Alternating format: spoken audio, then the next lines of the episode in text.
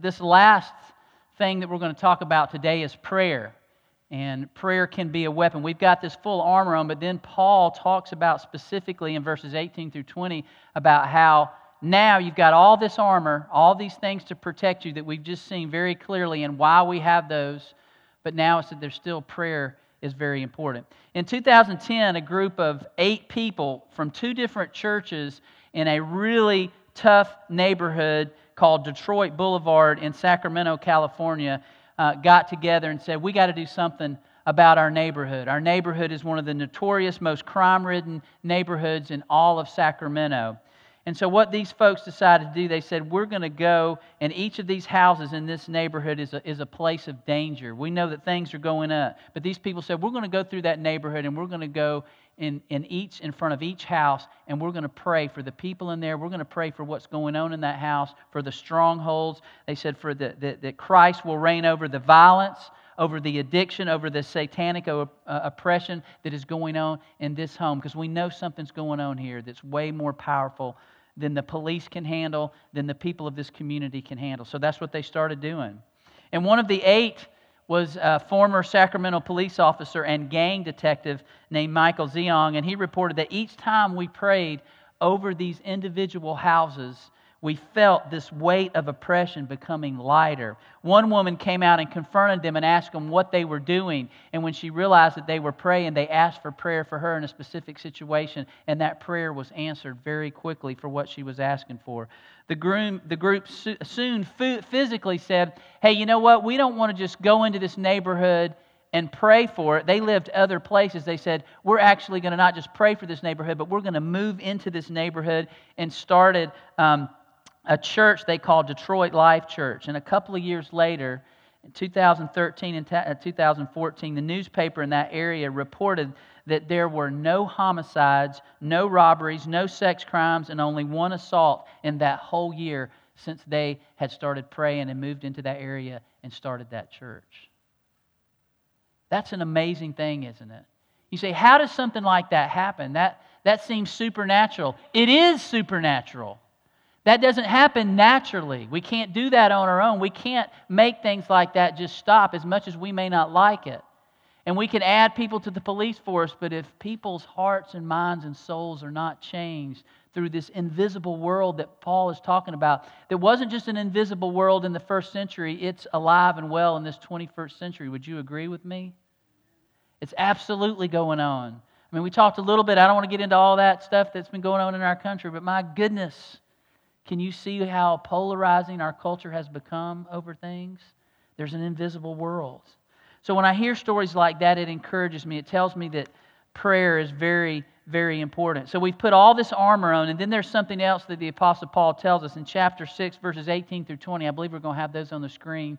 And uh, I'd like to read those. And so Paul's given us all this armor, and we've talked about it specifically. And then he says, and pray in the Spirit on all occasions with all kinds of prayers and requests.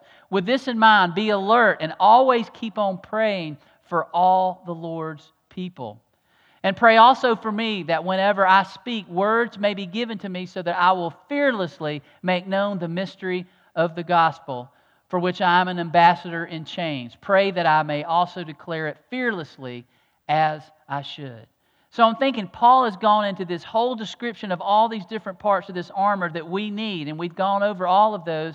And now he's saying, You've got all that, you should be ready to go. But no, he's going, Wait a minute. The most important thing is that you've got to pray. Prayer for what? As part of a battle plan, part of protection, prayer for victory, prayer for a plan. Yes to all of those things.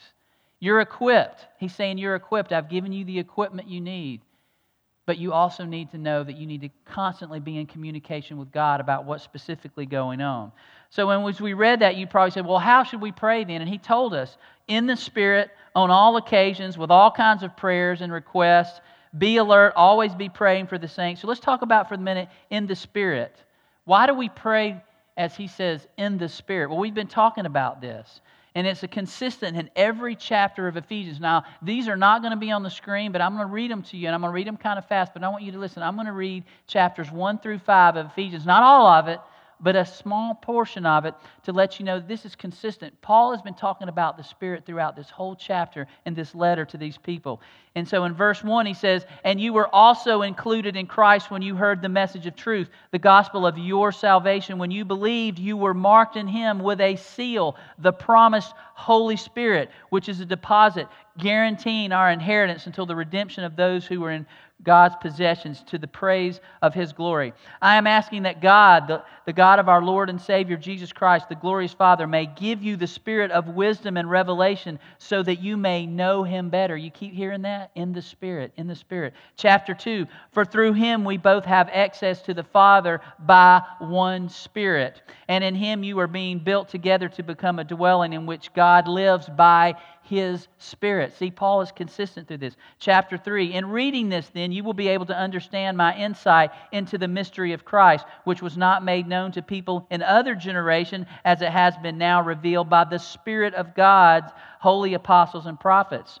I pray that out of his glorious riches he may strengthen you with the power through his Spirit in your inner being, so that Christ may dwell in your hearts through faith and then in chapter 4, make every effort to keep the unity of the Spirit through the bond of peace. There is one body and one Spirit, just as you were called to one hope, and you were called one Lord, one faith, one baptism, one God, and one Father, Father of all, who is over all and through all and in all. And do not grieve the Holy Spirit of God, in whom you were sealed for the day of redemption. Do you keep hearing that? The Spirit of the Lord, it was given to you. You are sealed with that. And you need to know that and take a part of it. He's saying that's so important and it's consistent. And then in chapter 5, he says, Do not get drunk on wine. Everybody listen to me. We've heard about all the stuff that's been going on in our country, had to do with a lot of drunkenness, maybe. Listen to this, what the scripture says about this. Do not get drunk on wine, which leads to debauchery. If you don't know what debauchery is, just think about all the bad things that can happen as a result of you being drunk. There's a whole list. Just use your imagination. But instead, he says, be filled with what? The Spirit. Speaking to one another with psalms, hymns, and songs from the Spirit. Sing and make music from your heart to the Lord, always giving thanks to the Lord God the Father for everything in the name of our Lord Jesus Christ. Do you see that theme that Paul has been consistent? He's not just talking about the Spirit, he works it into everything, into every chapter, because it's this battle that the Ephesian Christians, even though they were back in that first century, and that may seem so archaic to us, they were going through the same struggles that we are, y'all. Their government, their relationships, their work stuff, their school stuff, all of that they were dealing with just like us. And he's saying you've got to have the Spirit. And remember, this battle he's talking about, as I've been saying over and over again, it's the power of the Holy Spirit. God's character that you choose to allow, that you're sealed with, that you've been given, you allow that to live in you and act in you. And that is God's character living in you and showing the rest of the world. I believe in God. I have His character that lives in me. And through my actions, you should see that and I allow God to meet my needs. I don't get deceived by the things. Or we can live by the flesh. And that's when we ignore that we've been sealed with the Holy Spirit, or we haven't accepted that yet, or we reject that. And that's our own self centered human character living like we think we should and acting like we think we should, and just doing whatever we think we should, and trying to get our needs met apart from God through other things. That's living in the flesh. So he's saying there's this battle constantly. It never stops. You're always going to be in that battle. But when you're sealed with the Holy Spirit and you're walking day to day and allowing that Spirit to live in you, then you can allow God's character to shine through you, to live through you. So when we pray in the Spirit, we're asking God to keep us focused, to keep us listening and being aligned with the Holy Spirit. What do you want me to do in my life? Which He has given us to live in us and act through us. Did you see how many times in those five chapters I read just a little bit? It's been given to you. It's in you. You've been sealed with it. Use it. Know it's there. And when that happens, we're displaying God's character in our lives. And that's how God wants to use us, y'all. That's why He created us, that through you, the unique personality, the unique giftedness that you've been given, the unique um, community that you live in, the, the people that you rub shoulders with, God wants His character to shine through you, every one of us. Not just a few of us, every one of us, God wants to see His character in us. You know why? Because we're His children. We have His DNA, the Holy Spirit inside of us, and He wants to see that in and through the world. But we also pray in the Spirit to ask that we rely on God to meet our needs. God, help me to rely on you to meet my needs. Help me not to be deceived by all these other things in our culture that I think will meet my needs. I'll go after this for a while and I'm, I'm, disappointed. I'll go after this for a while and then I'm disappointed. And then I have no hope. And that's why we have this epidemic of people who are depressed and having anxiety issues. And, and it's, it's, it's so sad. It bothers me because people are going after all these deceptions of things that will bring them happiness and trying to get somehow their needs met somewhere else other than from God, their Creator and their Savior and the one who's given them purpose. And they need to know the truth. And it leaves them empty and hopeless. But with Christ, we have hope, even in the midst of the difficult things. And those songs we sang this morning, did you not hear that? Your faithfulness. You know, even, you know, they say, can't move mountains. I believe you will move those mountains again. Even though this has happened in the past, I believe you will do it again, Lord, because I've seen your faithfulness. It doesn't always come in my timing. It doesn't always come in the way I want it to happen. But God, your faithfulness is always showing through, and we have to believe that. So he says, pray in the Spirit on all occasions. Seriously, on all occasions? Yes, seriously, on all occasions. Why would we not? Are there only certain occasions that we should pray to God? And that's kind of how we operate sometimes, and I'm guilty of it too. God, I need you to help me out. So now I'm going to pray. I need something right now. I have a tragedy. I have something that's pressing in my life. And I know I've been kind of saying, hey, I got this, God, but now I want you to come in and, and fix it. So, yes, in all occasions. If prayer is communication with God, and it is, then it needs to be consistent. It needs to be perpetual, lasting forever, occurring repeatedly. repeatedly. I need to pray on all occasions. How would it be in any of our relationships that we have? Any of them? I don't care if it's your spouse, your mom, your dad, your best friends at school, people at work, whatever. All the people, think of all the people you have relationships. Would we ever only talk to them when we needed or wanted something? How would that feel? When my kids only talk to me when they needed or wanted sometimes, and sometimes as a parent it feels like that, doesn't it? I need some money. I need it now. But if that's the only time we talk with people that we're in relationship with is when we needed or wanted something, how would that relationship be? It wouldn't be good, would it? How would that come across? How would it affect that relationship? How would that affect what we're trying to accomplish? If only we have relationship if only we only communicate with them when we need something. That's not real relationship. So if we ask the Holy Spirit to guide us in our prayers on all occasions, that means we're acknowledging. In doing so, we're acknowledging our need, our dependence for the Spirit to guide us in all the decisions I make. And I include God on the things that I think I've got.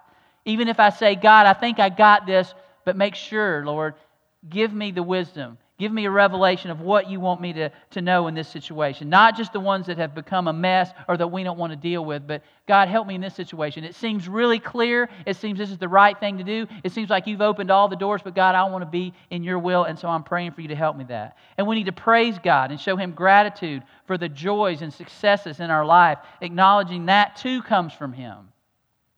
That too comes from Him. The gifts, the things we accomplish, that's great. We need to praise God for that, saying, God, you gave me that giftedness. You gave me that platform to do that, and I'm acknowledging you because if I just acknowledge myself, that's what happens. And, and, I, and I know I make a lot of sports analogies because I love sports, but it just drives me nuts with some of these guys that they have one good game, two good games in a row, and they start doing this stuff and they start giving these um, uh, you know, they start talking to the media, and then the next game, all of a sudden, you're not the greatest. How'd that happen? You know? Because it's not all about you. Things change. And so you need to be even killed. You need to acknowledge the fact that, hey, you know what? Things in this world are going to be difficult. And when you start put, you know, putting yourself up on the pedestal like that, these kind of things can happen. And we need to tell them that, that we appreciate Him in all situations. So, yes, in all situations, go to God, in all occasions. And then He says, with all kinds of prayers and requests, diversity in our prayers. Not just I need, I want, not just help, but God, all kinds of prayers. Listen to the prayers of the Old Testaments and the prophets.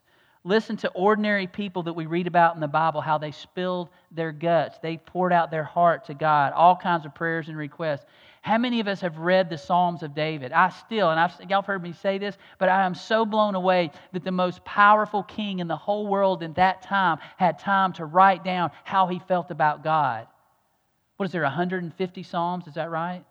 150 Psalms. Where in the world did he have time to do that with no iPad? With no technology like we have. But he wrote those down. And y'all, those weren't just words, they were to music, and there were for instruments involved with that. And I'm blown away. And there are times when there is desperation in David's Psalms. I'm desperate, God, where are you?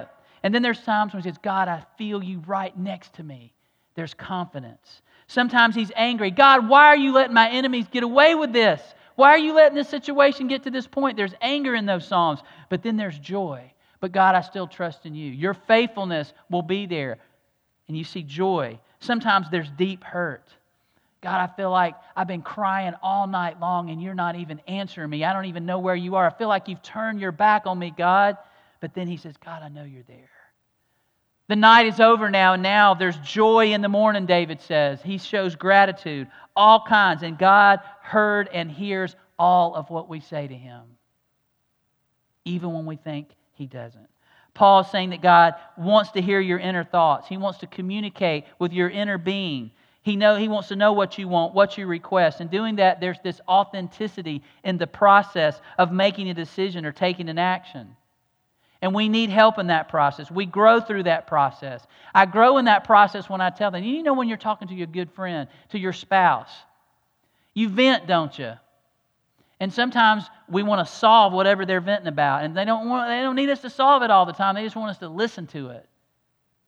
And God wants to listen to all that. And He goes, I hear you. Believe me, I know you better than anybody. I know your heart, your mind, and your soul, and I want to hear what you have to say.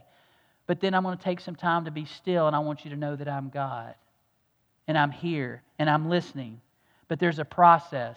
And in that process, sometimes you need to go through some difficult times. You need to have some hurt. You need to have some times where you're in desperations because that shows dependence on me. You need to be angry sometimes so you can appreciate joy. You need to have hurt sometimes so you can appreciate gratitude and good times. And you grow because you realize who I am and who you are. And that's why it's so important with all kinds of prayers and requests to God. So be alert, he says. Keep on praying for the saints. Be aware of what's going on. Be alert. Be aware. Now, I know there's a lot of conspiracy theories out there today about this group or that group trying to do this or that to our country. I get all that, but you need to be alert. And you don't need to pick a certain news channel that's going to give you the right way of looking at things. They both are, are, are, are not exactly on the up and up. Y'all do realize that, right? You either get it from this or this, and they're pretty slanted if you listen to both of them. And you can try to listen to both of them and say it's probably somewhere in the middle there. But all of that is important for us to know. I think it's important for us to vote. It's important for us to have opinions about things. But if it's not grounded in God's word, and if we're not going to prayer and say, God, help me make decisions about this mess. There were some people in our country who had to make very difficult decisions this week. And I pray and I hope and pray, and I believe some of them even said they had to go to the Lord and say, God, help me. This is tough. It was tough, wasn't it? It was tough to make a decision. You have people saying completely different things, and they both can't be true, and you're one of those people who has to make a vote on these things. These are hard things. But I believe we go to God, and God knows our heart, and He helps reveal to us what's true and what's right and how we should behave. And we need to go to God in prayer and be alert and know that He's there. Keep on praying for the saints.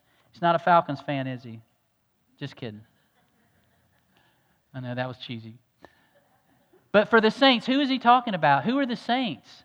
He's talking about fellow believers. And we are all, Paul writes in his letters about, we are in Christ. When we are in Christ, the old has gone. All our past has gone, and we are a new creation in Christ. Now we are looked at as set apart, a saint in Christ Jesus. We're a new person. So we are a saint. And I need to pray for you, and you need to pray for me. Yeah, but he doesn't always act like a saint. That's not the point. In Christ, I am. When we start doing all that stuff, well, you did this and therefore you're not a saint. No, you are a saint. God always looks at you like that. And that's what I say to people. When you come out of that baptistry, you are a new creation. There's going to be times in your life, you know what you're going to do? You're going to act, I act like the old Craig before I was baptized. And God's going, Whoa, whoa, whoa, Craig, what are you doing? I thought we got this straight. We buried the old Craig. He is no longer. There is a new Craig who has the Holy Spirit that's sealed with the Holy Spirit. That's the Craig I expect to be living like you're supposed to be living. So now go do what you're supposed to do. It's not all this guilt and shame that I've lost my salvation or something. No, sometimes I need to be reminded that the old Craig is dead and the new Craig is who's supposed to be living. And we need to be reminded of that. And we need to pray for each other and encourage each other and hold each other accountable, don't we? We all need accountability. Without accountability, we're going to go our own way, and we need accountability. That's the beauty of the church. That's the beauty of accountability. So, personal prayer. And then Paul says, I need personal prayer. Whenever I open my mouth, I want y'all to pray for me that God will fearlessly make known the mystery of the gospel. I'm going, why does Paul need prayer? This guy, everywhere he goes, he causes a riot.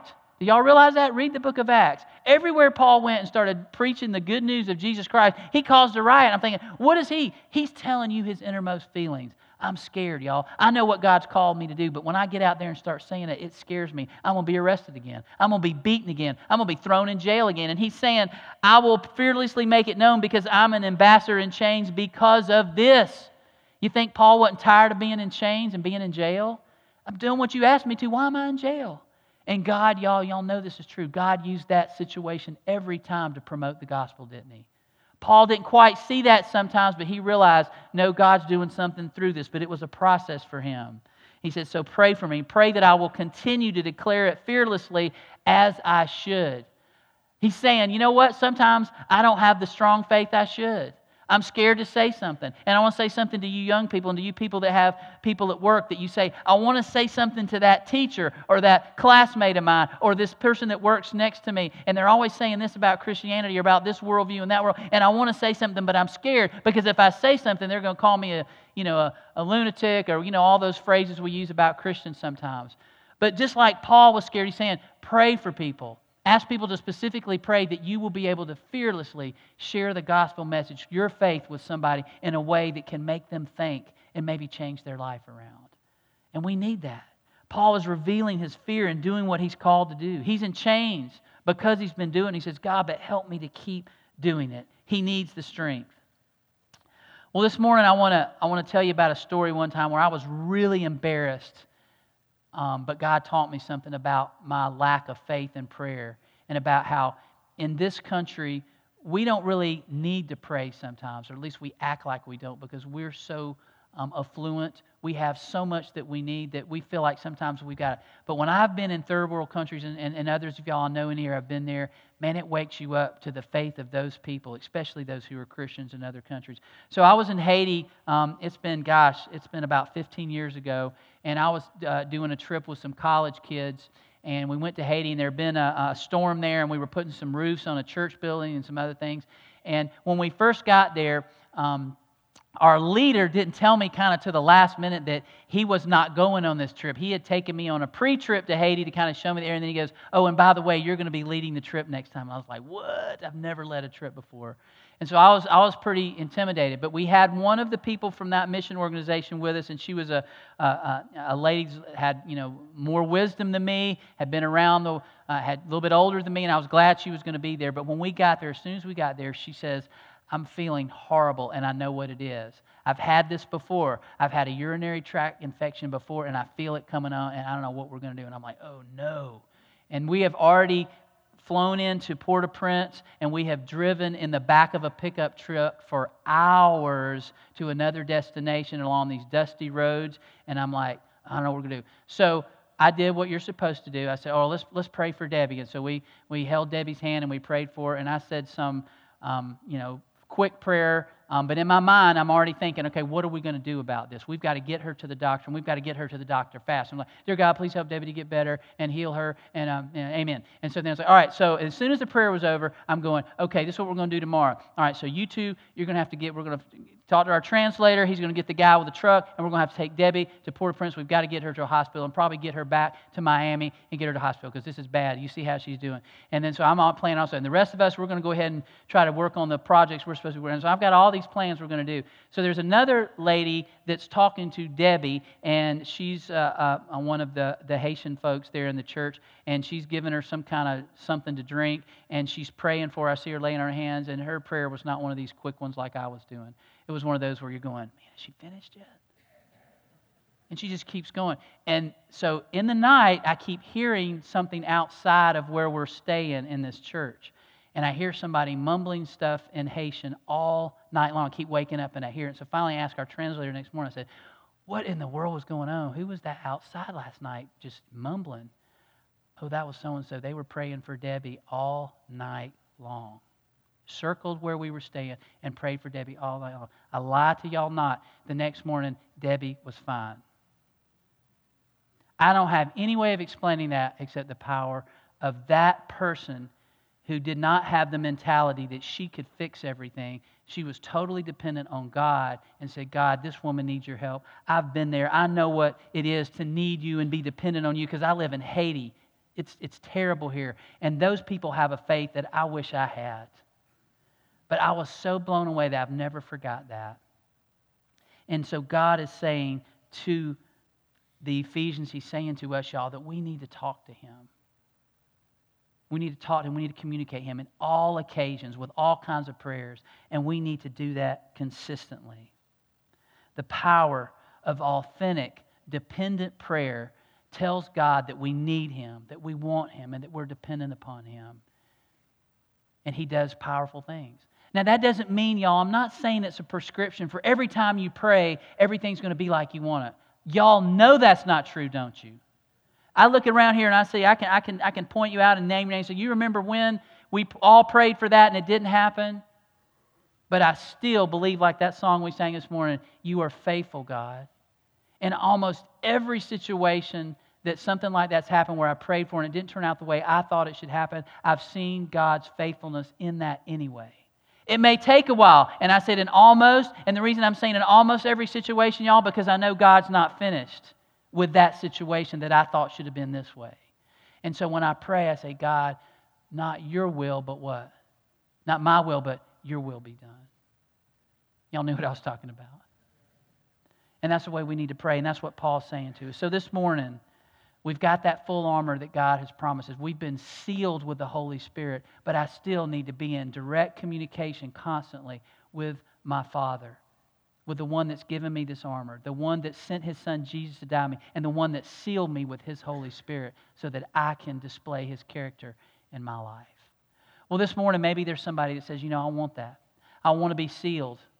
I want to accept Jesus Christ as my Lord and Savior. And I want to believe that that sealing of the Holy Spirit is going to transform my life. And it will. But you know what? You've got to take that first step. So we're going to offer an opportunity. If maybe there's somebody here today that needs to take that first step and say, you know what? I do need God.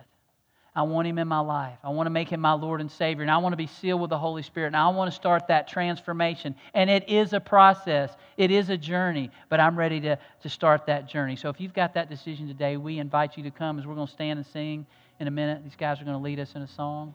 And we're going to lead into a time of communion. But if you have a decision to make, maybe you're looking for a church home. We are not perfect, but I tell you what, we are, we are dedicated to listening to God's word, praying for each other, and trying to develop the character of God in our lives. And we want to do that as a church body. And if you're looking for a church like that, we invite you to make that decision today as well. So we're going to stand right now and we're going to sing this song. And if you have a decision, I'll be right here.